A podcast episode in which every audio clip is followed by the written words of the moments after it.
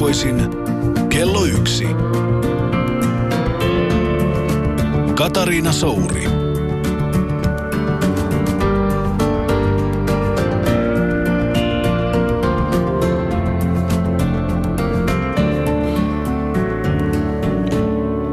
Where love rules, there is no will to power, and where power predominates, love is lacking.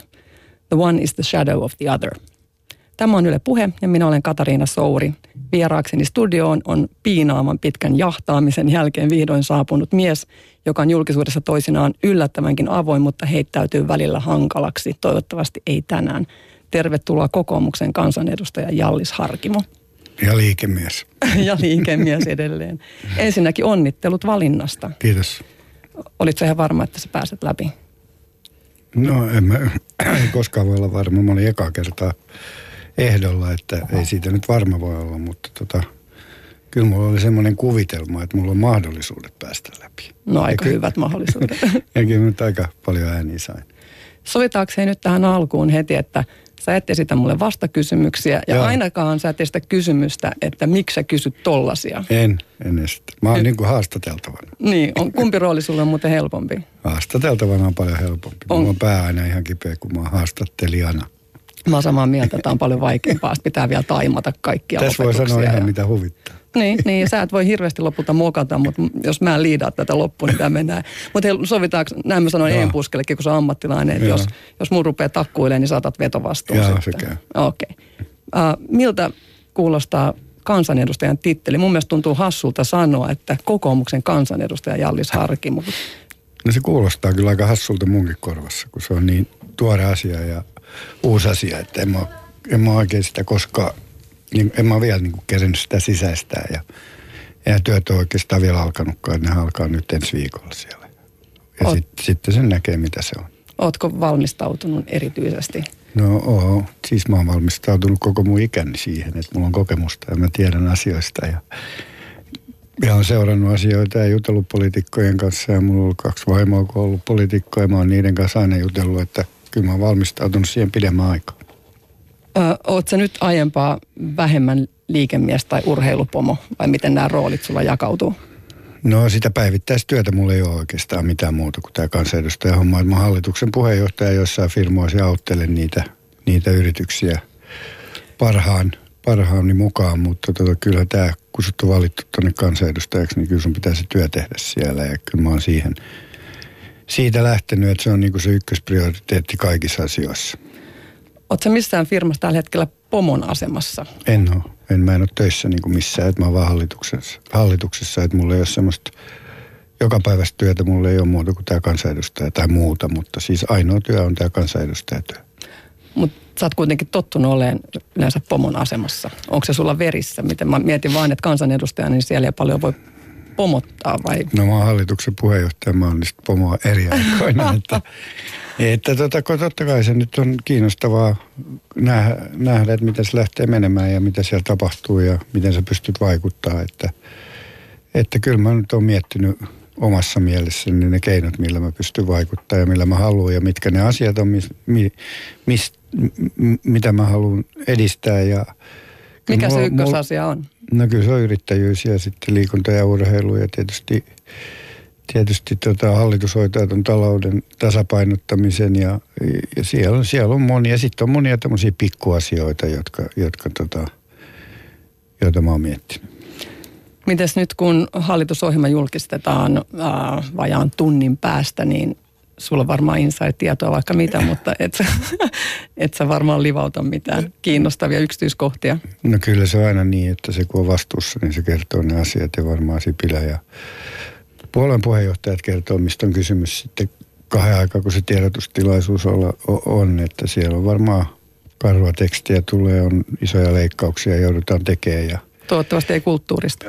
no mä uskon, että kaikesta. Että kyllä tämä koskee niin kuin koko Suomeen varmaan. Ja ehkä ihmisten pitäisi ymmärtää se, että ei tämä, ei tämä niin kuin millään taikasauvalla, ei Sipilällä ole mitään taikasauvaa, mitä se eiluttaa mm. ja sitten kaikki on kunnossa. Että, että tämä on monen vuoden monen vuoden projekti, että Suomi saadaan kuntoon. Ja, mutta Suomi ja, saadaan kuntoon? No, en mä yhtään epäile, että eikö saataisi, mutta kyllä se vaatii aika paljon kaikilta, että se saadaan kuntoon ja se kestää monta vuotta ennen kuin, ennen kuin ne hedelmät ja, ja muut näistä leikkauksista saadaan, saadaan ensin. Ne vaikuttaa negatiivisesti, koska joudutaan irtisanoa ihmisiä ja varmaan, varmaan joudutaan leikkaamaan joka paikasta, niin mm. se voi vaikuttaa alussa työttömyyteen ja se voi vaikuttaa negatiivisesti, mutta sitten kun saadaan ne asiat, mitkä on haluttu toimimaan, niin sitten sen pitäisi vaikuttaa positiivisesti, mutta se pitää muistaa, että se vie aikaa. Mutta onko jotain asenne ilmapiirissä, minkä pitäisi muuttua, että määrättyyn pisteeseen voidaan tehdä päätöksiä jossain hallituksessa eduskunnassa, mutta jos millaisia me ollaan, jos puhutaan meistä kansana, niin onko meillä joku asenneongelma täällä?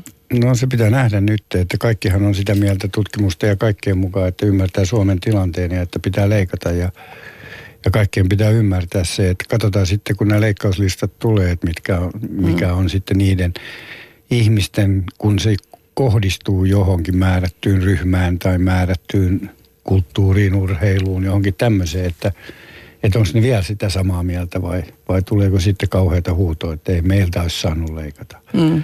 Et sittenhän me nähdään, kuinka hyvin tämä yhtenäisyys pelaa Suomessa, että tota, koska nythän kaikki on halunnut, että leikataan ja saadaan talous kuntoon, niin silloinhan kaikkien pitää ymmärtää, että, että se koskee kaikkia. Ja vaikeina aikoina aika usein sitä yhteispelihalukkuutta löytyy sitten No kyllä mä uskon, että tuolla eduskunnassa ainakin niin kuin kaikki nämä hallituspuolueet, jotka nyt on ja kaikki oppositiopuolueetkin ymmärtää, että, tota, että nyt on tosi kysymyksessä ja nyt joudutaan tekemään kipeitä päätöksiä. Hypätään politiikasta äh, Carl Gustav Jungiin, eli, eli edesmennyt sveitsiläispsykiatri tuossa alussa, kun luin häneltä jälleen sitaatin, niin kuin aina tämän ohjelman alussa teen, niin Jungi siinä totesi, että rakkaus ja valta eivät voi kulkea käsi kädessä, eli tavallaan väistämättä toinen niistä hallitsee. Oletko sitä mieltä, että, että rakkauden puute aiheuttaa vallanhimoa? Onko sulla vallanhimoa tai rakkauden puutetta? En mä koskaan miettinyt tätä asiaa tolleen, mutta varmaan se vaikuttaa, mutta mä en niin kuin sanoisi, että se, että se toinen tekee sitä toista. Mm-hmm. Että, niin kuin, että jos sulla ei ole rakkautta, niin sitten sun yhtäkkiä tulisikin vallanhimoa. Mutta jos sä kompensoit tavallaan rakkauden. En tarkoita sinua, vaan mä puhun nyt niin kuin Mika joo, Häkkinen puhuu. Joo, mutta mä voin ajatella, että ihmiset pystyy kompensoimaan sitä muullakin tavalla. Että, tota, että se ei ole vaan sitä... Jopa on... sitä, että niille ei ole rakkautta, että niille on valtaa. Niin, molempia. niin, että ei nämä ole, niin kuin, ei nämä ole niin kuin ne ainoat vaihtoehdot, että on muitakin vaihtoehtoja, jos ei ole rakkautta, että millä sen pystyy kompensoimaan. Saa, saa. Ai sulla on, no annapa reseptejä siihen, koska aika monet meistä elää rakkaudettomassa tilassa. niin, no siis onhan resepti se, että, tota, että sä teet muita asioita. Sä oot sun lasten kanssa ja sä mm. vietät vapaa-aikaa muulla tavalla ja, ja tota, ja sehän sit, on se suurinta rakkautta niin, lasten niin, kanssa. ja sitten sä voit kompensoida sitä rakkautta sillä etsimällä sitä rakkautta. Sehän on yksi vaihtoehto kanssa. Näin, näin se on. Ja sehän on semmoinen ikuinen asia, jota ei koskaan varmaan saa. Oot, oot tarpeeksi. niin, jota, ei saa tarpeeksi niin, vai? niin, jota ei saa tarpeeksi tai jos se ei aina onnistu. Niin, näin se voi olla niin. joskus. Ei se aina onnistu, niin kuin minäkin olen todennut monesti ja karvaasti. Mutta onko, onko sulle valta tärkeää? Tykkäätkö vallan käytöstä vai mikä, mikä sua mun ajaa? Se on, mun mielestä se niin kuin, sen vallan niin kuin definioitiin, että mikä se valta nyt sitten on. Että, että mun mielestä sitten, jos mä lopettaisin nämä duunit ja joku muu aloittaisi ne, niin sitten huomaisin, että sitä pystyy muutkin tekemään sitä hommaa. Että Sä et ole korvaamaton. Niin, että oliko mulla sitten oikeasti sitä valtaa ja ei se valtakaan ole semmoista, mitä mä en ainakaan sitä niin kuin hakemalla hae, että tota, että siinä on niin paljon muita ongelmia siinä vallassa, että, tota, että se ei ole vaan niin kuin sä et ole tyytyväinen, kun sä saat valtaa, koska se tuo sulle muita asioita, jotka ei sitten välttämättä olekaan niin hyviä asioita. Niin en mä nyt usko, että se vallan kaipuu on mikään semmoinen. Se pyst, mun mielestä se on enemmän sitä, että sä pystyt toteuttamaan niitä omia asioita haluamalla tavalla. Että mm. se on ehkä se, sitä voi sitten kutsua vallaksi, jos haluaa, mm. mutta tota. Mutta se on tietysti ehkä osittain myös taitoa, kun sut tunnetaan siitä, että sä oot erittäin hyvä – manipuloidaan väärä sana, se on negatiivinen, mutta sä saat ihmiset mukaan, sä saat ne jotenkin puhuttua ympäri tai sulla on vaikutusvaltaa ihmisiin, niin onko sulla joku erityinen psykologinen taktiikka, oletko psykologisesti lahjakas? En mä ole psykologisesti ollenkaan lahjakas, mutta siis mä ajattelen sitä asiaa tällä että tota, jos mulla on joku idea, sanotaan nyt tämmöinen idea, että jokerit lähtee KHL pelaamaan ja kukaan muu ei usko siihen – että mä uskon siihen, niin mun pitää, se on niin kuin uskonto, joka mulla on. Et mun pitää saada, saada ne muutkin ihmiset uskomaan siihen mun asiaan. Mm. Ja ei, on se psykologista lahjakkuutta? No se voi olla, että se on sitä, mutta en mä sitä koskaan mistään kirjoista oppinut. Että se on tullut kyllä ihan päästä itsestäsi. Mm. Ja, mm. ja mulla on, mä kuitenkin osaan puhua, mutta mä en osaa kirjoittaa. Että mä en, mä en niin kuin, mä näen sen siihen, että, että, että ehkä mä pystyn niin kuin myymään tai vakuuttamaan ne ihmiset. Että mä oon siinä aika hyvä. Entäs sitten tämä maailmanpurjehdus yksin, niin siinä nyt, en tiedä vaatiiko se niinkään psykologisia taitoja, mutta se vaatii kyllä hemmetin kovaa psyykettä. Olitko ihan varma, että sun psyyke kestää sen? No en mä voi olla varma semmoisesta asiasta, mitä mä en ole koskaan tehnyt. Että kun mä en ole koskaan purjehtunut yksi maailman ympäri, niin mä voin tietää, että kestää mun psyyke. Oliko se sulla selkeä huoli, että se ei kestä? Ei, en mä koskaan miettinyt sitä asiaa. Mä olin aina sitä mieltä, että mä selviin siitä. Että se on ehkä enemmän tuommoista niinku päämäärätietosta ja mm. halua. Ja, ja sitten sä virität itsesi semmoiseen moodiin, että sä niinku selviit niistä asioista. Että ei mulla ole koskaan semmoista ollut. Ei siellä ole niinku semmoista mahdollisuuttakaan, että, että jos mä en selviä tätä. Mitä helvettiä sä sitten, että jäät sä sinne lillumaan sinne keskelle Atlanttia. että jos... kyllä sulla pitää aina olla se mielessä, että sä pääset Mut että sä selviit, mutta sun mm. pitää vaan, ke, ke, niin kuin tässä jokapäiväisessä elämässä, sun pitää keksiä ne keinot, millä sä selviit. Mutta eikö niin ollut, että just sinä vuonna, kun sä purjehdit, oliko se 86, 87, niin oliko se silloin, kun kaksi ihmistä ampui itseensä purjehtia vai edellisenä vuonna vai mikä? Edellisenä vuonna, mutta siis kuolihan tuolla meidänkin reissulla. Niin, kuoli ranskalainen. Joo. Mutta miten to... siis, oliko ase, miten voi ampua itsensä siellä siis veneessä? Oliko sulki ase mukana, että jos tulee ei. liian kova paikka? Niin ei sit... ollut. Mutta oliko nämä varautunut nämä kaksi siihen? No, mä en tiedä siitä. Mutta tota, toisillahan on, on aseita mukana siksi, että että ne pelkää, yksin purjehtijat ja tämmöiset pelkää, että jos tulee, kun sä ajat niitä rannikkoa pitkin, jos siellä on, siellä on merirosvoja ja kaikkea muutakin. Että, että niin kuin, Anteeksi, sori, kun mä vaan visioin sen jotenkin, että sä oot siellä asekäydessä ampumassa merirosvoja. niin, niin, mutta siis meidän kohdalla mehän purjehditaan niin, me ei purjehdita koskaan rannikon lähellä. Että kun, kun sä purjehdit tämmöistä kilpailua, niin sä purjehdit siellä keskellä eikä siellä kauheasti näe mitään. Kyllä kerran mulla oli semmoinen tilanne, että yksi kalastajavene seurasi mua kaksi vuorokautta. Ja kyllä silloin oli niin kuin hermo aika kireellä, että miksi noi seuraa mua ja mitä ne meinaa. Ja, koska nehän voi tulla, mm. voi tulla sinne periaatteessa ajaa siihen viereen ja sanoa, että tämä on mun vene nyt. Että Kyllä. Painu helvettiin täältä. Että Siinä siksi, on aika yksi. Siksi, mm. siksi niin kuin sä oot yksi, että siksi jollain varmaan on siellä aseita. En mä muuta syytä näe. Kyllä mitä, mitä jos siellä tulee valas? No kyllä me törmättiin valaseen ja, tota, ja ei Eikö se ole konkreettinen ei, riski? Ei ole konkreettinen riski, ei ne mitään tee. Että. Sä oot valaskuiskaaja. niin, mutta ei ne valaat mitään tee. Että. Siellä on koko ajan delfiinejä ja valaita näkyy ja kaikkea muuta, mutta ei niistä ole mitään ongelmaa. Mikä sulla oli kovin paikka siellä? No kyllä se varmaan oli, kun se vene meni ympäri ja mä lensin ulos veneestä ja mä olin sen narun kiinni ja tulin korkkisia perässä.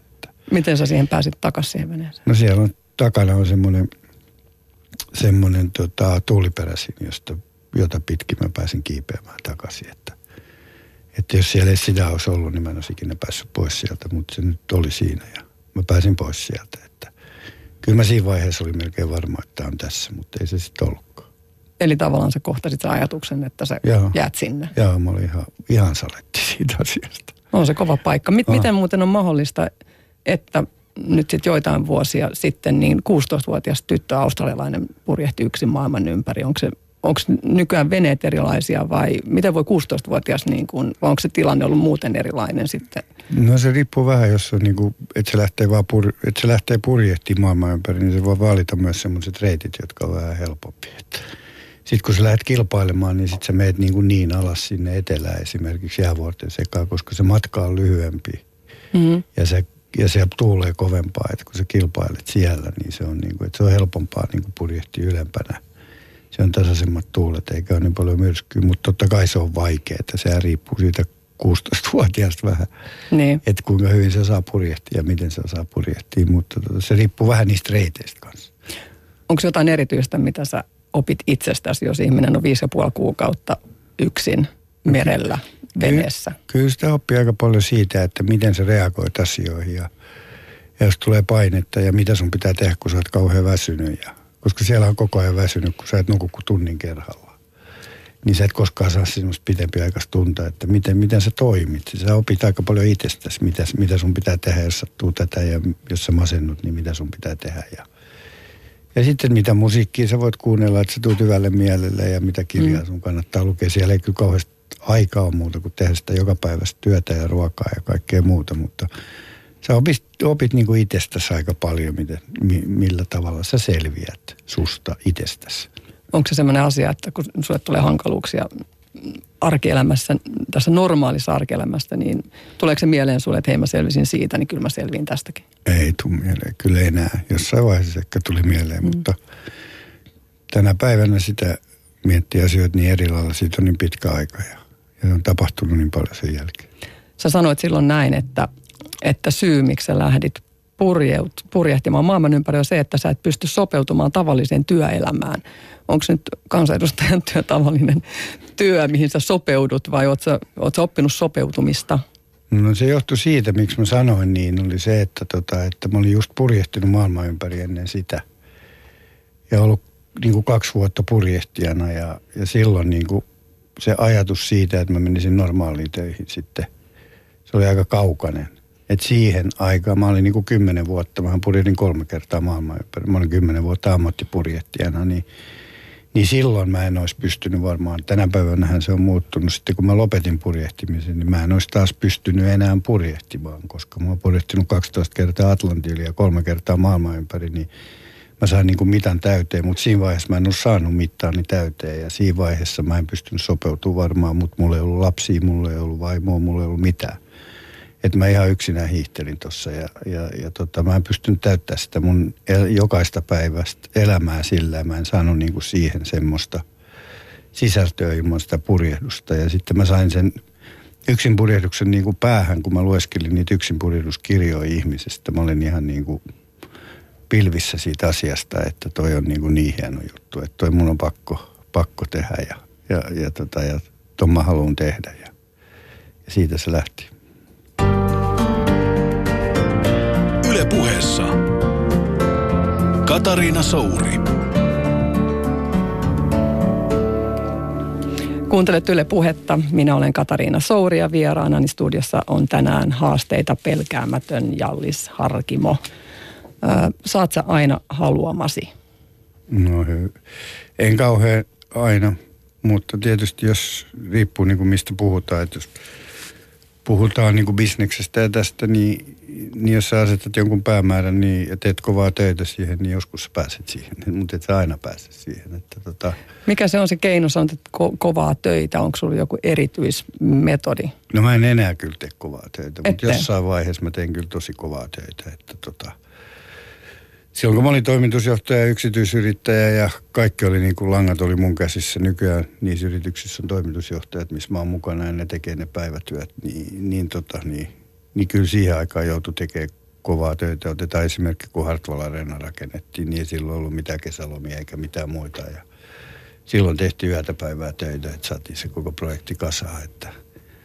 Mutta mä oon niin omasta mittapuusta, niin sen mukaan mä oon niin tehnyt aika paljon töitä ja jossain vaiheessa mä ajattelin, että mä haluan vähän ottaa iisimmin. Mutta no politiikkaa lähteminen ei nyt kyllä helpota sun tilannetta. Ei, mutta nyt, nyt tämä muuttui taas tämä tilanne, kun mä olin niin kauan, mä olin kuitenkin jonkin aikaa silleen, että ei mulla ollut niin kauhean paljon tekemistä, niin mua kiinnosti taas, että joku asia pitää vielä tehdä. Mutta ootko huomannut iän myötä, että oot kuitenkin vähän vanhempi kuin minä ja mäkin huomaan jo sen, että ihan oikeasti tarvii enemmän rauhaa ja lepoa ja sille asioiden niin kuin mietiskelyä. Että jos säntäilee kauheasti paikasta toiseen, niin aika nopeasti tuntuu, että, että voimat loppuu. No joo, mutta tota, kyllä mä niin kuin kuitenkin pyrin pitämään sen elämärytmin, mikä mulla on ollut. Että, tota, että sä oot jo, että sä oot kuitenkin ajoissa kotona iltasi ja pidät viikonloput vapaana, niin kyllä mä uskon, että sillä periaatteella se jaksat aika hyvin.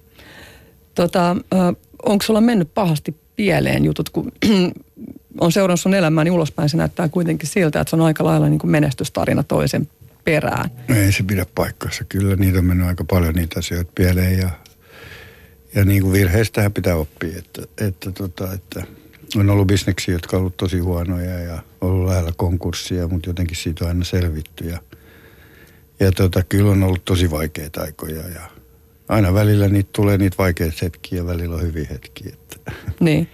et ei tämä ei tää koskaan ole. Joka päivä on aina joku helvetin ongelma. Jos mennään ihan vielä, mun on pakko, pakko siihen politiikkaan palata vielä ihan sen verran, että, että tota, mä en edes tiedä, että onko siellä tulossa mitään niin kuin kulttuuri- ja urheiluministerin salkkua jakoon. Se on, ne muuttuu nämä kai tässä tilanteessa. Mä ajattelin vaan sitä, että mennään puhutaan nyt ihan näin niin kuin hypoteettisesti, että olisiko urheilu- ja kulttuuriasiat, kiinnostaisiko ne sua? No totta kai ne on aina kiinnostanut mua. Mä uskon, että niitä ministerihommia yhdistetään katsotaan, mitä ne kertoo tänään ja huomenna. Mutta tota, tota sekin, sekin on, on niinku vuorokauden ympäri sit hommaa. Että tota, että Jos susta tulisi kulttuuriministeri tai se tulisi, ehkä susta ei nyt tule ministeri vielä, susta voi tulla Ei. neljän vuoden päästä, susta voi tulla, jos sä jatkat, niin, Niin, jos varmaan oon- tulee, jos kokoomus on hallituksessa. niin jos mä oon mukana. Niin, mutta ajaisit sä niin kuin taiteilijoiden etua ja asioita ja No miksi mä ajaisin? Siis, onko se sulle tärkeä, onko, onko taide sulle, oletko kiinnostunut taiteesta, käytkö siis paljon taidenäyttelyistä tai luet sä kirjallisuutta ja No mutta eihän siis, eihän taide ole pelkästään kirjallisuutta. Ei tietenkään. ja se on leffoja ja se on muuta. Ja mä oon syntynyt perheessä, jossa isä on ollut elokuvaohjaaja ja tehnyt 55 suomalaista elokuvaa. Ja, ja, tota, ja mä oon seurannut ollut mukana filmin teossa. Ja, niin se oli ohjaaja sun isä. niin se oli kuva, se Joo, ku, niin mä- kuvasi joo. suomalaisia leffoja. sit Se oli tässä talossa ohjaajana ja teki ohjelmia täällä. Että kyllä mä oon niinku seurannut tota aika läheltä. Ja, Oliko teillä Se on- kulttuurikoti siis? No ei ole, äiti oli sitten taas bisnestyyppi, että, että tota, se oli vientipäällikkönä isossa yrityksessä, että se, se oli aika vastakohta, että, että, että sanotaanko, että musta on ripaus molempia tullut, että kyllä mä oon aina siitä ollut kiinnostunut ja, ja ei, ei se mulla ole vieressä. Mikä taiteen alue on sulle kiinnostavin tai missä sä oot lahjakkain? Osaat sä laulaa, maalata? En, Kirjoittaa sä et en, osaa? en, en osaa laulaa, enkä maalata, enkä kirjoittaa. No missä sä olit lapsena lahjakas? En missään. No olithan. Urheilussa. Olit. Joo, mä urheilin Mit- aika paljon. Mä urheilin aika paljon. Mä pelasin jalkapalloa, jääkiekkoa, jääpalloa, käsipalloa ja sitten, sitten kun mä lopetin ne, niin mä olin purjehduksessa olympiavalmennettava. Että kyllä mä nyt on aika paljon sillä puolella tehnyt. Oliko arvosanat koulussa niin, Ihan perseestä.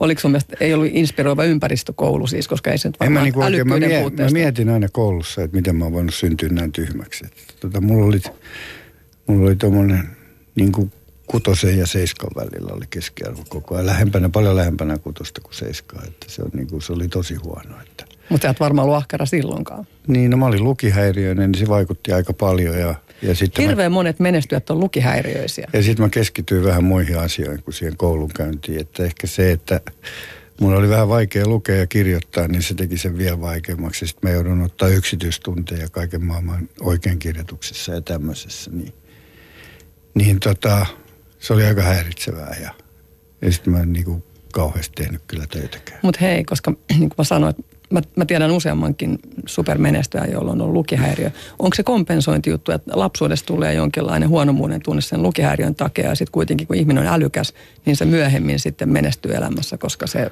tavallaan ottaa takaisin sen menetyksen tai onko se niin kuin itsetunto, No, se- itsetuntojuttu? Sen voi niin kuin ajatella urheilussa esimerkiksi, että kun urheilussa harrasti kaikkia lajeja, niin ei ollut mikään niin kuin super missään. Ja sitten halusi kompensoida sen asian purjehduksessa, kun keskittyi vaan siihen.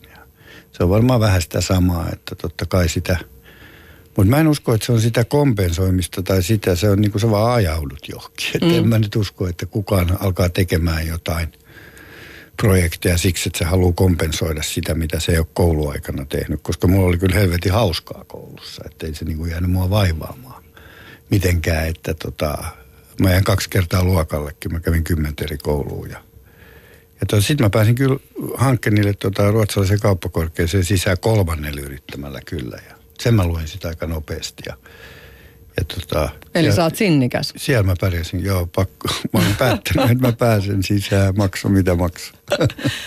Tota, oliko sulla noin yleisesti ottaen onnellinen lapsuus? Oli tosi onnellinen siis.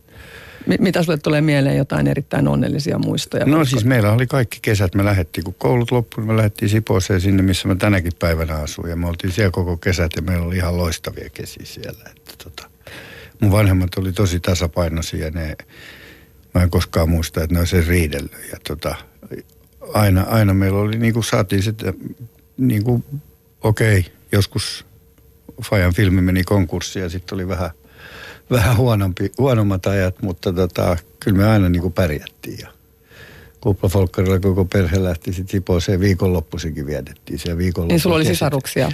Joo, on sisko ja veli. Et kyllä meillä oli aika, ei, en mä nyt, ei ole mitään sellaista asiaa, mitä mä olisin toivonut enemmän, mitä mulla oli. Että kyllä mä voin olla tosi onnellinen mun lapsuudesta. Yksi, mikä musta on ihan hirveän tärkeä, ehkä just sen takia, kun mulla ei sitä ole, on se, että on joku sellainen koti, mihin voi aina palata, mikä on aina ollut. No sä tietysti nyt asut siellä, mikä joo. on ollut siis teidän aikana joo. kesäasunto. Niinkö? Joo, ja siis lähellä joo. Mm. Ei siinä, missä on ollut, mutta siinä ihan vieressä koska sitten taas meidänkin ikäpolvessa on hirveän paljon ihmisiä, jotka on kauhean säpäleisesti asunut, asunnosta toiseen muuttanut, niin kuin Joo. mäkin on asunut, ties, no varmaan 16-17 ns-asuntoa, eikä niistä Joo. mikään sitten ole koti, niin kadehdin kyllä tosta sua. Niin, me, meillä oli niinku suunnilleen kaksi paikkaa, missä me asuttiin. Me asuttiin kymmenen vuotta Munkkiniemessä ja kymmenen vuotta Lauttasaaressa. Käytiin viikonloppuisin Sipoossa ja sitten muutettiin sinne, että siinä se meidän asuminen oli, ettei me paljon muut, muuteltu. Oliko se lapsena sulle se oli se unelma siis ylipäätään, että, että sä rupeat urheilemaan tai se ajatus. Joo, Joo kyllä mä silloin ajattelin, ajattelin vaan sitä urheilua, että mä kauhean paljon, en mä kuvi, kuvitellut siellä koulusta, että musta tulee oikein mitään. Mä ajattelin, että näillä arvosanoilla ei, ei tota kunniankukko laula. M- miten sitten joku traumaattinen asia, kaikillahan meillä on jotain traumaa ja sulla oli hyvä perhe ja turvallinen koti, mutta rikkoiko mikään sitä idylliä? No kyllä se koulun käynti niin kuin oli traumaattinen. Niin kuin se oli mulle tosi traumaattinen se, että, tota, että mä en koskaan pärjännyt koulussa. Mulla jäi niin kuin se, se, se, mä yritin kompensoida sitä urheilemisella, mutta kyllä se oli niin kuin mulle tosi vaikeaa. Ja sitten mä tein semmoisia juttuja, niin kuin mitä mä en niin kuin siellä koulussa, sit kun mä en niin kuin pärjännyt siellä, niin muista yksi vuosi me pelattiin flipperi koko vuosi Tokkalla, ei käyty paljon koulussa. Mä muuten voittaisin tuossa flipperissä, mä vannon. kolme, kolme, kolmen kaverin kanssa, josta ne muut sai potkut, mutta mä jotenkin sain sitten järkättyä itteni, että mä sain jäätyä siihen kouluun. Mä olin niin monessa käynyt jo ja kyllä se oli mulle niin kuin, mulla oli aika, aika, aika kova trauma siitä. Onko sulla traumaa sitten jostain häviämisestä, kun sä oot urheillut, niin olit sä, oliko sulla kova kilpailuvietti? No, mulla on ollut aina kova kilpailuvietti, mutta ei mulla koskaan semmoista ollut, että siitä tulisi traumaa, niin kuin siitä häviämisestä kaikki, kaikki erikoisihmiset on, on jotenkin syvästi vaurioituneita. Nyt sä oot erikoisihminen, mä en löydä syvää vauriota. jo, eikö, eikö tapahtunut mitään sellaista niin kuin, ah, jotain tosi julmaa. No sano joku esimerkki. Mitä voisi tapahtua? No, no jotain, jotain, jotain väärinkäytöksiä, jotain kauheata turvattomuutta tai, tai Eikö mulla oli semmoinen koti? Väkivaltaa, ulkopuolelta kodin joku vieras hirviö jossain. Ei mulla ollut koskaan semmoista. Että kyllä mulla oli aika turvallinen lapsuus. Ja, ja mä, sit mä aloin opiskelemaan, mä menin opiskelijakämppään niin ja sit mä elätin aina itteni ja koulussa mä elätin itteni jakamalla iltasanomia mm. koulun jälkeen ja opiskeluaikana mä pesin mattoja Moskovassa ja mm. elätin itteni. Pesit mattoja Moskovassa? Joo. Miten ihmeessä se on tapahtunut? Mä menin myymään sinne ne matonpessut ja sitten mä lähetin kolme kaveria, jotka pesi ne siellä. Sitten ne oli kuukauden ja mä olin viikon myymässä. Ja siellä ei ollut mitään systeemiä, millä sitä te- tehdään ja mä olin suurlähetystöstä, suurlähetystöstä ja ulkomaalaiset yritykset tarvitsevat semmoista palvelua. Ja sillä mä tienasin opiskelurahat. Mä kävin kerran syksyllä ja kerran keväällä siellä. Niin sulla on kaikki työt ns. kelvannut, että sä oot aika laajasti tehnyt. Joo, joo. Mä pesin itse niitä mattoja täällä Suomessa ja tehtiin savun hajonpoistoa ja palon jäljiltä ja kaiken maailman hommia. Ja satamassa mä aloitin hommat. Mä olin niin kuin joka kesä satamassa töissä trukkikuskina. Onko jotain sellaista, mitä sä haluaisit työelämässä ehdottomasti vielä tehdä? Nyt tietysti keskityt siihen politiikkaan, mutta onko joku unelma, joka on jossain hämöttää siellä horisontissa? On. Kerrotko siitä? En. Miksi? en mä koskaan kerro niitä. Mä työstän niitä mun päässä ja mietin, että pystykö mä toteuttamaan. Ja sitten kun mä oon tullut siihen tulokseen, että mä pystyn toteuttamaan sen ja se on mahdollista, niin sitten mä sen kerron. Ö, sano se vielä kuitenkin tähän, että suunnitteletko eläkkeelle vetäytymistä koskaan ikinä?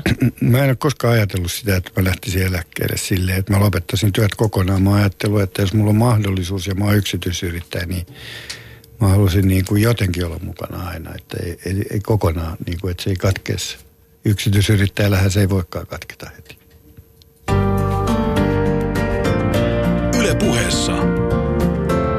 Katariina Souri. Minä olen Katariina Souri ja vieraanani Yle puheella tänään aikaansaava, vaikkakaan ei niin ahkera, Jallis Harkimo. Mutta tota, energiaa sulla kuitenkin on aika paljon. Tuleeko se nukkumisesta? Nukutko sä hyvin? No kyllä mä kyllä mä yleensä nukun. En mä nyt tiedä miksi. Onko sulla mitään erityisiä rutiineja? Ei ole. Meet sä yleensä samaan aikaan illasta nukkumaan ja onko se semmoinen, Mä, menen kat, mä katson telkkaria sängyssä ja sitten mä nukahdan siihen. jääkö sulla telkkari päälle? Joskus jää, joskus ei. Se voi muuten vaikuttaa sun, sun alitajuntaan ja piilotajuiseen maailmaan. No se on koska sä- harvoin kyllä, kun se jää päälle. Euroviisuissa jäi päälle. Jäikö? Joo. Mutta kyllä mä yleensä sammutan sen ja alan nukkua. Niin. Ai sä seuraat euroviisuja. No sä nukahdit kesken kaiken. No mä heräsin kun pistelasku alkoi. en mä seuraa. Kyllä mä katson, nyt mä jotenkin jäin koukkuun. Mä ajattelin, että mä en katso sitä ja sitten mä aloin katsoa sitä, niin sitten mä ajattelin, että mä katson loppuun. Olit sä syvästi pettynyt, kun Suomi karsiutui? Niin, no tää oli finaali. Finaali, joo. Niin.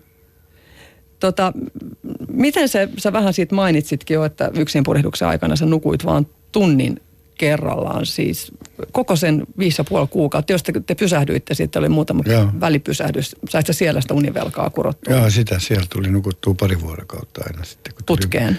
Niin, siis en pari vuorokautta, mutta pitkiä aikoja siellä tuli nukku. Ekat päivät meni vaan melkein nukkuessa siellä ja vähän syödessä. Ja, et sai kunnon ruokaa ja lepoa ja, ja suikkua ja parranajoa ja semmoista. Ja, et tunnin siellä nukkui, että joskus oli kyllä niinku tuskaa päästä ylös. Mutta kun se oli kilpailu, niin sun piti katsoa aina, että purjat on kunnossa ja sä meet maksimivauhtiin eteenpäin. Et jos sä niinku jätit sen pois, niin sä tipuit heti kärjestä pois. Ja tota, se, se vaati sen oikeastaan, mutta kyllä mun parhaimmillaan oli viisi herätyskelloa, kaksi pipon sisällä ja kaksi pidemmällä ja niitä oli joka paikassa, että mä heräisin. Mutta se oli hurjan näköistä, kun mä katsoin Yle Areenasta vanhoja klippejä, missä se oli ennen sitä purjehdusta ja sitten toki niistä välietapeistakin, siellä oli sua haastateltu ja muuta, mutta sä esittelit sitä venettä siinä ennen lähtöä ja, ja kaikkia niitä laitteita ja miten sä nukuit siellä niin kuin lattialla tavallaan ja, ja sitten, että siinä oli joku tietokone, joka hälyttää, jos, jos on törmäämässä se Joo. vene. Jo. Miten ihminen voi nukkua yksin liikkuvassa veneessä jossain niin kuin merellä? No siellä on ni- niin vähän, johon voi törmätä, että sitä ajattelee, että, tota, että, että ei sitä mietikään sitä asiaa. kun sä tulit perille, eikö sä taisi olla tota, Kapkaupungissa? Siellä oli sellainen pätkä, missä sit sä olit niin väsyneen näköinen. Sä torkahtelit melkein lauseiden välissä. Joo, mulla oli, mulla oli ohjaukset rikki ja mä joudun olemaan hereillä niin kuin monta vuorokautta putkeen, kun se vene ei olisi liikkunut mihinkään muualle. Sitten mä aina välillä nukahdin, mutta mä löin pääni, niin mä heräsin ja, ja sitten mä nousin taas ajaa sitä venettä. Mihin sä Si- pääslöit? No kun mä kaaduin. Siis niin kuin putosit ihan jaloilta. niin, kun mä nukahdin niin kuin seisaltaan, niin sitten mä kaaduin, niin sitten mä pääni ja sitten mä heräsin, niin siinä oli semmoinen, semmoinen silloin mä olin aika poikki, että silloin tuli kyllä nukuttua aika paljon. Näit sä mitään unia siellä merellä? Et sä varmaan muista En tämmöistä, mutta kiinnostava kysymys. Siis menee jonnekin, silloin 28 vuotta, paljon siitä aikaa. Näit sä mitään unia siellä? No varmaan mä näin jotain. Näet sä yleisesti unia? Kyllä mun mielestä mä näen joka yö melkein unia. En mä tiedä, onko se tavallista tai epätavallista. Muistat sä ne yleensä hyvin? En kauhean hyvin. Mietit sä niitä koskaan? Ei.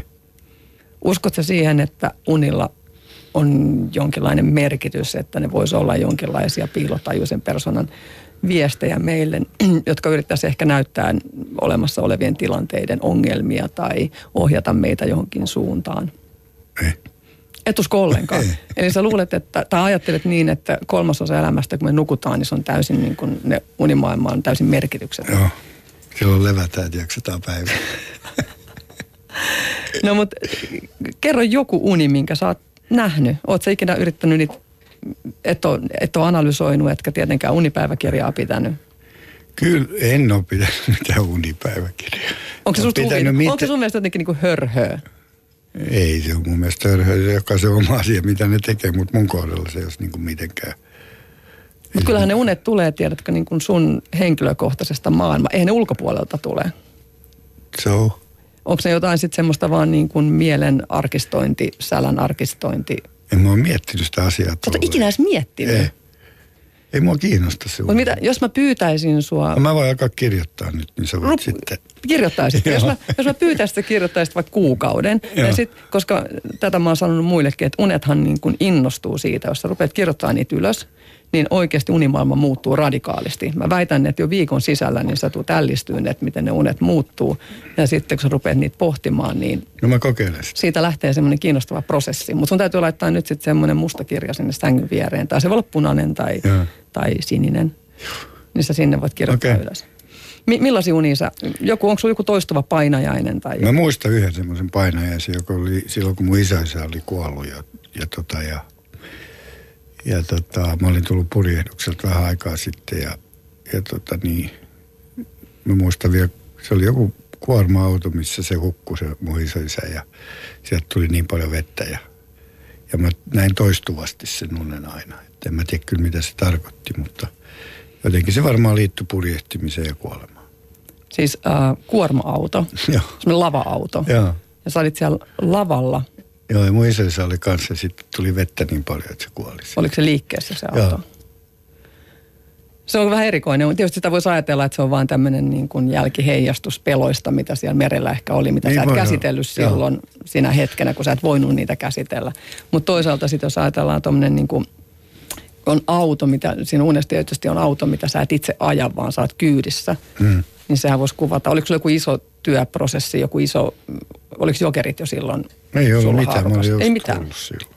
Koska se tavallaan voisi kuvata sitä, että sä et ole ihan hallinnassa, että sä et ole itse ratissa, etkä kuskina. Että sä oot niin kuin hukkumassa ja huhtoutumassa jonnekin. Olisiko siinä mitään järkeä? No se voi olla mahdollista. Sitten tuommoinen kuorma-auto tietysti myös voi symboloida niin kuin rajua henkistä kuormitusta. No joo, kyllä se niin kuin, niin kuin yksipurjehduksen aikana oli aika rajua henki, henkistä. Että kyllä se tietysti henkisesti oli, oli kuitenkin raskas, että, tota, että siellä oli semmoisia tilanteita, jotka sä niin kuin itkit ja sä olit niin poikkia. Niin kyllä se nyt oli henkisesti raskas. Että kyllä semmoinen mm. kuormitus oli aika kova sen jälkeen ja siitä kesti aika kauan yksinpurjehduksen jälkeen ennen kuin toipui. Mutta mulla oli semmoinen hyvä juttu, että kun mä, mä tota, tuli maali yksin purjehduksesta, niin sitten mun vene vietiin Suomeen Jenkeistä. Ja silloin mä olin kuukauden New Yorkissa yhden kaverin luona. Ja mä lepäsin vaan sen koko kuukauden, että ei ihan mitä huvitti. Niin mä aika paljon pystyin siellä toipumaan. Mm. Oletko nähnyt unia naisista? No... Naishahmoista? No varmaan mä oon joskus, joo. En mä kyllä nyt muista. Et muista.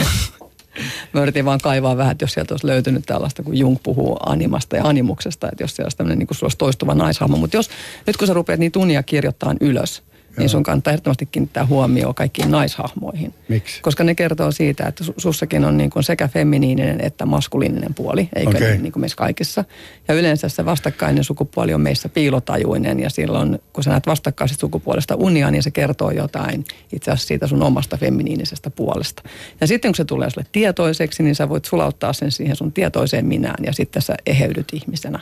Okei. Okay. Miltä tämä kuulostaa? No, aika korkealle. ja sitten jos sä näet, jos sä näet un, unta miehistä, niin. Ja, niin ne voi useasti viitata sit sun tiedostamattomaan puoleen, eli sun persoonan siihen torjuttuun puoleen, okay. mitä sä et halua käsitellä ja nähdä. No katsotaan ja... nyt ekaksi ne unet sitten, niin kuin sä alat ne on ne osa sitä, mutta varmaan kyllä mä nyt uskon tuommoisiin asioihin, mutta en mä ole koskaan edes miettinyt tuommoista. Niin, niin. Kato, elämässä voi oppia kaikkea uutta. Sä niin voit nyt niin yhtäkkiä sulla vaan avautua ihan uskomattomat niin kuin uudet. Joo, niin kuin... mä voin kirjoittaa aamulla yle mun uni. Mulla oli pitkään semmoinen painajainen, mitä mä näin, että mä oon niin kuin, se alkoi joskus, kun mä olin jo 35 ehkä viimeiset kymmenen vuotta. Nyt mä en ole enää nähnyt, mutta siis semmoinen, että mä oon niin kuin oikeasti ihan liian vanha ja ihan liian lyhyt jalkanen ja muutenkin niin kuin kaikkea muuta kuin missimitoissa, mutta mä oon missikisoissa. Ja mä oon siellä niin kuin pikineistä, tiedätkö, tosi nuorten naisten kanssa niin kuin tepastelemassa. Se oli niin kiusallista. Siis se oli, se oli todella kauheata. Sen on tietysti aika itsestään selvä. Kirjoitit aamulla ylös. mä en silloin vielä kirjoitellut unia, mutta nyt kun mä kirjoitan niitä ylös, niin mähän on nyt kato paljon tasapainoisempi. Mä en näe tämmöisiä piinaavia. Höpö, höpö. Hä, häpeä unia, mihin liittyy, mihin liittyy julkisuutta. Näet sä tota unia julkisuudesta tai muuten ylipäätään, ää, mitä sä ajattelet tällä hetkellä esillä olemisesta ja julkisuudesta? Onko se sulla hyvin hallussa? se ei ole koskaan hallussa. Mä sanoin just tänään, mä olin jossain, mä olin Turussa puhumassa, niin mä sanoin, että meri on semmoinen elementti, jota ei voi voittaa, mutta pitää kes- keksiä keinot selviytyä siellä. Julkisuus on vähän vastaavaa, että sitä ei voi koskaan voittaa eikä sitä voi koskaan kontrolloida. Pitää vaan keksiä keinot omalla tavallaan selviytyä siellä. Mutta jos sä ajattelet, että mun julkisuus, kun mä olin eka kertaa julkisuudessa, oli vuonna 1981, niin siitä on, siitä on tosi monta vuotta. Niin mä oon mm. ollut aika monta vuotta julkisuudessa, niin mä oon niin oppinut elämään sen kanssa, enkä mä niin kuin, kun mä menin sinne Sipooseen, niin ei siellä mitään julkisuutta on mun poikien kanssa, eikä mitään muutakaan. Mä, niin kuin, mä jaksa niin kuin välittää siitä asiasta. Mä teen sen mun työn kautta ja yritän vähän rajoittaa sitä, sitä nykyään, että ei joudu ihan kaikkea tekemään. Sitten on aina vähän joskus palveluksia velkaa, joutuu niitä tekemään ja jotain muuta, mutta kyllä mä yritän sitä niin kuin jollain tavalla kontrolloida, vaikka se mun mielestä on melkein niin kuin mahdotonta. Että mun mielestä tänä päivänä on aika vaikeaa lähteä julkisuuden kautta luomaan jotain kuvaa itsestään – Eli sä et pyri julkisuudessa laskelmointiin? Ei, kyllä mä aina niin teen, jos mä teen haastattelut, niin mä sanon kyllä aina mitä mä ajattelen. Että en mä koskaan ajattele, että mikä olisi, tää, pitäisikö tämä sanoa vai pitäisikö tämä sanoa. Ja en mä, pysty, en mä pyri laskelmoimaan sitä, että kyllä mä annan mennä vaan. Ja, ja, tota, ja. Luuletko, että pystyt joskus tai että vetäytyisit kokonaan julkisuudesta? Tulisiko siitä mitään vierotusoireita? En mä usko, että siitä tulisi, mutta ei siitä olisi mitään hyötyä. Tota, Oletko tähän ikään mennessä niin kokenut mitään, typätään toiseen aiheeseen taas, mutta minkäänlaista niin kuin henkistä tai heräämistä? Onko sinulla mitään uskonnollista vakaumusta tai näkemystä? Ei tai... Mä oon tutkinut nyt vähän, mutta ei mulla ole kyllä mitään. Sä oot täysin ateisti? En mä tiedä oikein mikä mä oon. No mikä, mikä on sulle semmoinen elämän, niin kuin, mikä sua jotenkin johdattaa eteenpäin? Siis ei mulla ole mitään semmoista joka päiväinen ei mua ole semmoista johdatusta muuta kuin tietysti lasten ja niiden kautta sitten jossain vaiheessa mun elämä jatkuu ja, ja tota, tietysti kuolemanpelko on semmoinen, että olisi kiva, jos löytyisi siihen joku usko, että sitten alkaisi uskoa. Että Sulla on kuolemanpelko? No en mä sitä kauheasti mieti, mutta tietysti on joskus tulee mieleen, mutta tota, että tietysti se olisi hyvä, jos uskoisi johonkin ja saisi sen pois, mutta tällä hetkellä mulla ei ole kyllä semmoista tilannetta. Yle puheessa. Katariina Souri. Tämä on Yle Puhe ja minä olen Katariina Souri. Studiossa vieraana vielä hetken aikaa kiireinen Jallis Harkemo. Sano väillä vilkuilet sitä puhelinta. Mitä sinne tulee? Tuleeko ne jotain viestejä tai puheluita tai Joo. Sä oot ihan tulisilla hiidillä. Pääsis nyt ulos tästä studiosta ja tietäis, mitä siellä nyt se hallitusohjelma. Ei mulla mitään Täällä sä joudut juttelemaan kaikkea niin kuin ihan kummallisia juttuja. Nyt mä, Ei koska nyt mä toivon, että puhuttaisiin vähän aikaa eläimistä. Okei. Okay. Vaikka, no sulle ehkä olisi luotivinta puhua mustista joutsenista. Mitä ne symboloi? Ei, mä tiedä, mutta siis... Eikö ne liity talouselämään? Joo, mutta... Onko semmoinen sanonta siis, että talouselämässä on, tulee mustia joutsenia? Joo, on, on, on, Ja tarkoittaa siis, että... No jotain tapahtuu, jotain. Onko jotain yllättävää ikävää? Joo. Mutta tota, eläimet ei ole niin kuin mulle koskaan ollut oikein. Meillä oli, mulla on pari kertaa ollut koira, josta mm. mä oon nauttinut suunnattomasti, mutta tota, ja jossain vaiheessa mä, mä niin kuin, mä oon vähän voittanut sitä, mutta mä oon aina pelännyt kauheasti koiria. Että kun mua puri pienenä koira, niin...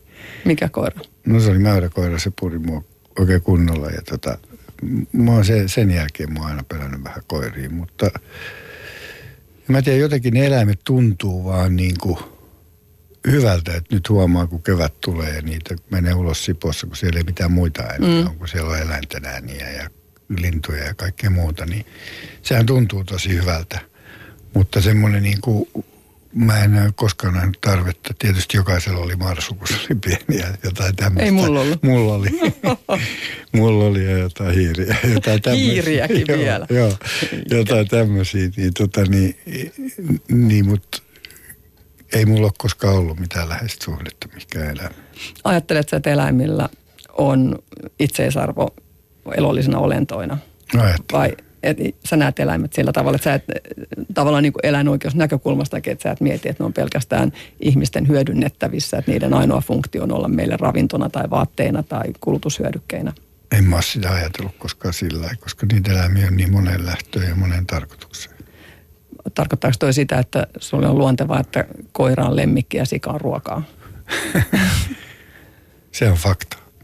Eihän se, miten se voi niin olla fakta? Sehän on vaan niin kuin kulttuurillinen ehdollistuminen. Joo, mutta... Millä sä perustelet, että siis sehän on vaan se, mihin... Tällä mulla... hetkellä se on sitä. Mutta eikö sitä olisi murrettavissa? Ei. Se ei olisi. En mä usko, että Sen sitä pystyy... ajattelu. Voi sitä ajatella niin ja tehdä asialle, se voi vähän muuttua, mutta ei sitä koskaan murrettavissa kokonaan. Ihmiset tarvii ruokaa ja jotkut syö kasviksi, jotkut syö sikaa, jotkut syö nautaa, jotkut syö kalaa. Että se tulee aina olemaan niin, että tulee aina olemaan erilaisia ihmisiä. Ei, Mä en usko mikään, mikään, mikään tuommoiseen totalitaariseen juttuun. Mutta onhan ne... sullakin totalitaarinen asenne siitä, että sika on ruokaa.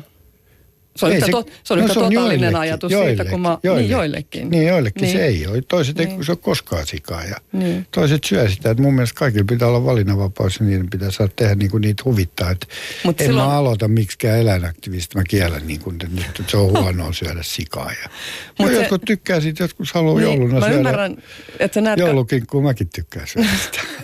Mutta silloin tiedätkö, kun me puhutaan niin kuin eläinten hyödyntämisestä ihmisten hyväksi, ja se vaikuttaa kuitenkin ympäristöön tosi rajusti, ja, ja, ja koko, kaikki nämä 7 miljardia ja tulevat 11 miljardia ihmistä ei voi syödä lihaa tai ne ei voi syödä eläinperäisiä tuotteita, että kun, kun kantavuus maapallon ympäristön kestävyys ei vaan pysty tuottamaan sitä määrää ruokaa, kun se kierrätetään se kasvikset niiden eläinten ruhojen läpi, niin silloinhan me ei voida niin kuin ajatella, että se on yksityisasia, että jokainen nyt syö mitä syö, vaan meidän pitäisi Mitä sä meinaat tehdä sille asialle?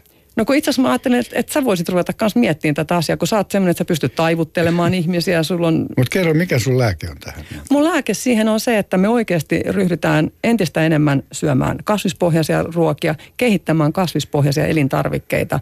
Eli me, no tietysti keinolihahan tulee, juustoja pystytään jo tekemään tosi hyviä myös kasvis- tai niin kuin pähkinäpohjaisia. Tai, Okei, okay. tai, se on joka, niin millä sä mitä... meinaat saada kaikki ihmiset tekemään sitten? No sitä kautta, että me tullaan enemmän enemmän tietoisiksi siitä, että oikeasti tämä ympäristö ei kestä tämmöistä kulutusta ja eläinperäiset tuotteet on paitsi epäterveellisiä, siis terveysnäkökulmahan on yksi, on todettu joka tapauksessa hyvinkin laajasti, että lähestulkoon vegaaninen ruokavalio on paras ihmiselle terveyden kannalta. Eli me voitaisiin leikata rajusti silloin meidän terveydenhuoltokuluja sillä, että ihmiset ryhtyisivät syömään huomattavasti paljon enemmän kasvispohjaista ruokaa. Ja se, että mitä sitten eläinperäistä on, en mä nyt sano, että pitäisi olla vegaaninen maailma, mutta että se olisi paljon kalliimpaa, saataisiin niin kuin verotusta enemmän siirrettyä niin, että kasvipohjaiset ruoat tuettaisiin niiden tuotantoa ja Suomessakin ryhdyttäisiin tuottamaan enemmän niitä ja vähennettäisiin sitä maidon Mikään ruokaa, ruokaa ei oikein kohta tueta enää niin. Mutta tuetaan kasvispohjaisia elintarvikkeita. Koska ajattelen, että sekin määrä, mitä meillä juodaan maitoa. Herra Jumala, sehän on epäterveellistä ja tuolla on hirveän määrä lehmiä. Siis lypsylehmiä, karjaa. Kaikki, kaikki menee saasteet sinne vesistöihin ja Miksi kokoomuksessa ollaan niin jotenkin tympeitä sen niin kuin eläinsuojeluteeman kanssa? Siellä on ei, niin kuin, ja... ei ole, en mä ole sitä mieltä. Niin kuin Siellä ollenkaan. on hirveän vähän eläinsuojeluihmisiä, tai siis Jaana Pelkonen, Pertti Salolainen, ne tuo näitä asioita esille. Mutta jos on ajatellaan esimerkiksi turkistarhausta, niin kyllähän kokoomus aika lailla yhtenä rintamana puoltaa tarhausta. En mä tiedä, se osa puolta, osa ei. Että Puolat niin kuin... tarhausta? No siis mä en ole sitä silleen miettinyt. Mä oon viettinyt sitä enemmän silleen, että, että se on valtava elinkeino Suomessa. Niin Onko se niin valtava? Eikö, on, se, me, eikö me aika harvojen ihmisten taskuun ne rahat kuitenkin? No niin, sitä myydään niin kuin miljoonilla ja miljoonilla. Että kyllä se on Su- aika... Suomelle se on vientituote ja Mut se on yksi niistä. Se meidän, ja, ja hyödyttääkö se meidän kansalaisia niin kuin laajemmalla rintamalla? Se työn, ja... hyödyttää meidän kansantaloutta jossain määrin. Mä en, ole mikään, mä en ole mikään mm. puolustaja siinä, enkä mä ole mm. mikään vastustajakaan siinä. Että mä oon aika neutraali siinä, että mä en ole koskaan ajatellut sitä asiaa niin kuin, että, että jos löytyisi joku keino, millä nämä ihmiset pystyisivät työllistämään joku uusi juttu, niin mulle se kävisi ihan Mun hyvin. kato, kun tämä nyt, just tämän pallon mä nyt halusin heittää sulle. Niin. Koska nyt sulla on, sulla on poliittista valtaa ja sä oot niin... Sä ja oot nyt niin, pitäisi kieltää turkistarhaus. Sä voisit nyt kokoomuspoliitikkona ryhtyä ajan tätä asiaa ja miettiä, kehittää, mi- mi- mikä olisi se uusi, uusi elinkeino, mihin voitaisiin siirtyä. Niin kuin jos nyt sanotaan, että mikä se siirtymäkausi sitten on, jos Joo. 2025 tarhaus lopetettaisiin, koska me ollaan kuitenkin niin pahasti jälkijunassa tämän asian kanssa, jos katsotaan muita Euroopan maita. Että esimerkiksi jotain supikoiraa tarhataan vaan Suomessa ja Puolassa ymmärtääkseni. Mutta oletko koskaan ajatellut sitä asiaa, että se lopetettaisiin Suomessa, niin, tota, niin joku muu tekisi sitä kuitenkin? No mutta eihän meillä ole lapsityövoimaakaan, vaikka Ei, joku muu tekee sitä. mitä mä niin, niin, mutta mut- ymmärrät sä, mut mitä mä tarkoitan. menisi. No mutta miksei mä ajattelen niin, että muuhun. meillä olisi eettisempää käyttää lapsityövoimaa täällä tai eettisempää huumeiden käyttöä. Se on vähän eri asia. Eikä ole. Se on kielletty, tämä ei, ei ole. Mutta lupaat lupaat sä Jallis semmoisen asian? Mä lupaan miettiä että- tätä asiaa. Ja kato, kun ollaan mä- Facebook-kavereita. Ja mä en lupaa mitään muuta kuin, että mä mietin Sä oot luvannut tätä se unihomman, sä oot luvannut. Nyt Joo. sä oot luvannut, kato uusi Nyt mä eläinsuojelulaki. oon lupannut miettiä sitä asiaa. Uusi eläinsuojelulaki tulee kohta siis käsittelyyn, niin kuin tiedät. Joo. Ja se olisi hirveän tärkeää. Järjestetään iso konsertti. Rupeat sä järjestää mun kanssa konserttia? Mikset? Mä mietin tätä asiaa ensin. Ja sitten, kato, mun Facebook-sivulla, mä laitan sinne päivityksiä, mitkä liittyy eläinten tehotuotantoon ja turkistarhaukseen ja muuhun, niin lupaat sä edes katsoa niitä? Lupaan katsoa, Hyvä Jallis. mutta en lupaa päättää mitään. sori, kun mä tässä lopussa vähän tälleen niin oikein hyökkäsin, mutta kun mulla loppuu sun kanssa aika, siis mulla on vielä aikaa, mutta sulle ei ole mulle aikaa. Ajattelen, että sä, ymmärrät sä miten röyhkeet sä. Sä jätät mut yksin nyt tänne studioon, kun sulla on kiire. Mutta sä pärjäät hyvin tässä. Luulet sä, että mä Joo, pärjään? mä jos ihan varma. Mutta jos mä tartun, tartun sun takin liepeeseen nyt. Kyllä sä pärjäät hyvin. Kiitos, kato. Kiitos, tosi paljon kiitos, että tulit tänne vieraaksi. Ja tässä, tämähän on toistaiseksi viimeinen ohjelma siis. Äh, nyt on Jallis kutittaa. Moi moi tsemppiä. Nyt mä menen ihan sekasin. Niin siis mun toistaiseksi viimeinen ohjelma. Mä kyllä jatkan sitten vielä lyhyesti neljän ohjelman kanssa myöhemmin elokuussa. Mutta nyt kun mulle tässä jää vähän tyhjää aikaa, niin, niin jos kuunnellaan pieniä pätkiä aiemmista vieraista sieltä ohjelmasarjan alkupuolelta ja ensimmäisenä Jasper Pääkkönen. Kyllä, tota, kyllä ihmisillä pitää olla intohimoja ja, ja selkeitä päämääriä ja niiden puolesta pitää, pitää taistella, jotta kokee olevansa elossa. Oletko sillä tavalla liekeessä näistä kalapoliittisista asioista, että se joudut niin kuin kärhämöintiin ihmisten kanssa? Mm, joo, Ky- joo, joo, mutta se kärhämöinti, jota mä käyn, niin on äh, hyvin pitkälti laskelmoitua. Mä tiedän aina joutuvani kärhämään jo etukäteen, eli mä, mä tiedän aiheuttavani keskustelua, äh, kenties provosoivani jotain tiettyä tahoa, ja yleensä ne tahot on niin kuin äh, poliitikkoja, ministereitä, Ähm, esimerkiksi meidän entinen maa- ja metsätalousministeri Jari Koskinen, niin mä tiesin hyvin tarkkaankin joutuvani iso, isoonkin kärhämään hänen kanssaan, kun mä toin tiettyjä asioita julkisuuteen, julkiseen keskusteluun. Äh, kun mä ryhdyin kritisoimaan Kemijoki Oytä, menin nimittämään heitä Suomen yhdeksi suurimmista ympäristörikollisista, niin mä tiesin joutuvani kärhämään. Ja siinä vaiheessa mä jopa mietin, että nyt tässä saattaa tulla niin iso kärhämä, että sitä selvitellään niin kuin oikeussalissa. Mutta toisaalta samaan hengenvetoon mä ajattelin, että jos Kemijoki Oy loukkaantuu siitä, että mä kutsun heitä ympäristörikolliseksi ja, ja haastaa mut oikeuteen, niin silloin tämä taistelu on voitettu, koska, koska silloin se kaikki pelaa ikään kuin tämän mun niin kuin päämäärän ja tavoitteen pussiin. Ootko sä enemmän aktiivi vai aktivisti? Kyllä mä tykkään itse puhua, puhua itsestäni ja tästä kalojen eteen ja virtavesien eteen te- tehdystä työstä ja, ja mun roolista siinä, niin tykkään käyttää nimikettä aktiivi. Jasper siis tunnustautui aktiiviksi, ei aktivistiksi.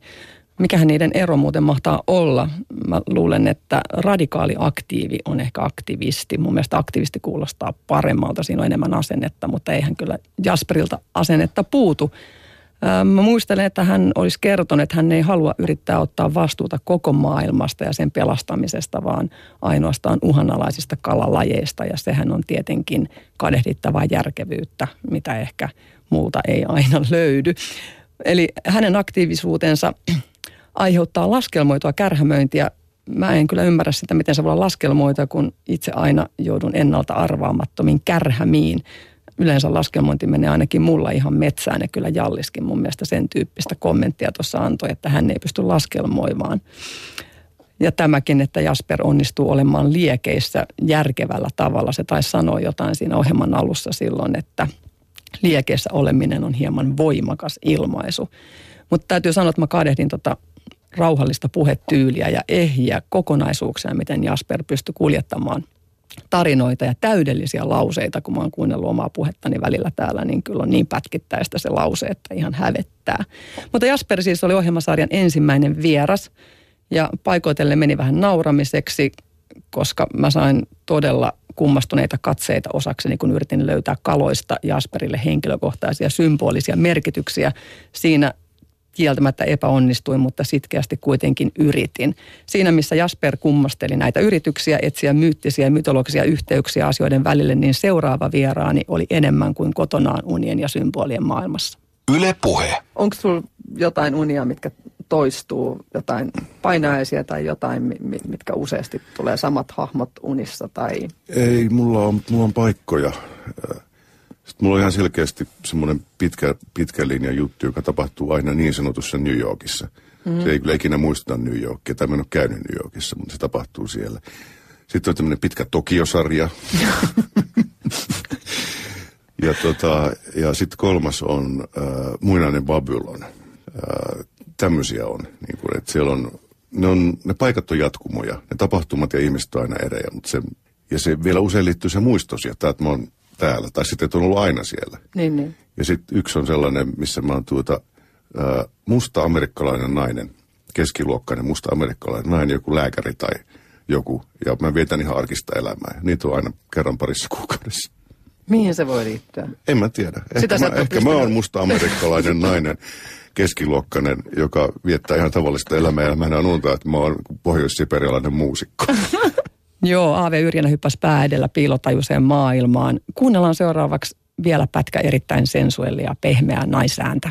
Et mä oon semmoinen, että mä en niin, mä en niin kauheasti usko semmoiseen niin psykoanalyysiin, että se olisi Sä niin käynyt terapioissa en, sen, en sellaisessa. On ollut psykologilla joskus aikana jo teatterikoulussa oli pakko olla, koska koin itseni, että, että, että että mun tarpeettomuuden tunne todellakin kasvoi siellä äärimmilleen, mutta, mutta että se semmoinen, musta semmoinen jotenkin psykoterapia tässä hetkessä käsittelee tällä hetkellä olevaa, se mikä nousee, mm. että sitä niin kuin mm. harjaa, putsaa ja kiillottaa. Millä tavalla sä sit arjessa niin kuin hoidat sitä omaa tasapainoa, sitä henkistä? Siis sä teet kuitenkin semmoista työtäkin, että sä joudut menee tosi syviin suovesiin siinäkin, niin, niin onko sulla jotain omia keinoja siihen? No kyllä me sitten tietysti kaik, edelleenkin se luonto on semmoinen paikka, musiikki on, mutta kyllä sitten jooga ja tuommoinen, mulla on tämmöinen, mun onnekseni löysin tuli jotenkin vastaan, niin kuin nämä asiat tulee, kun tarve on. Tämmöinen pranajana hengitystekniikka, jota, joka on semmoinen, riippuu kuin pitkiä teet ne hengitykset, niin se on semmoinen 20 minuuttia 40 minuuttia, jos on kymmenen erilaista hengitystä. Niin se on esimerkiksi ihan konkreettinen, mutta taas, taaskin tässä on se fyysinen mukana. Että se on mm. sekä fyysinen että henkinen. Että et kyllä mä sitten kun on, on meditoinut niin jossain Pihlänsaaren kallioilla, että mä sielläkin tarvin melkein elementin. Mä tarvin sen veden, sen kallion. Näin Satu Silvo ja mä vetäydyn nyt kahdeksi ja puoleksi kuukaudeksi kirjoittajan kammioon.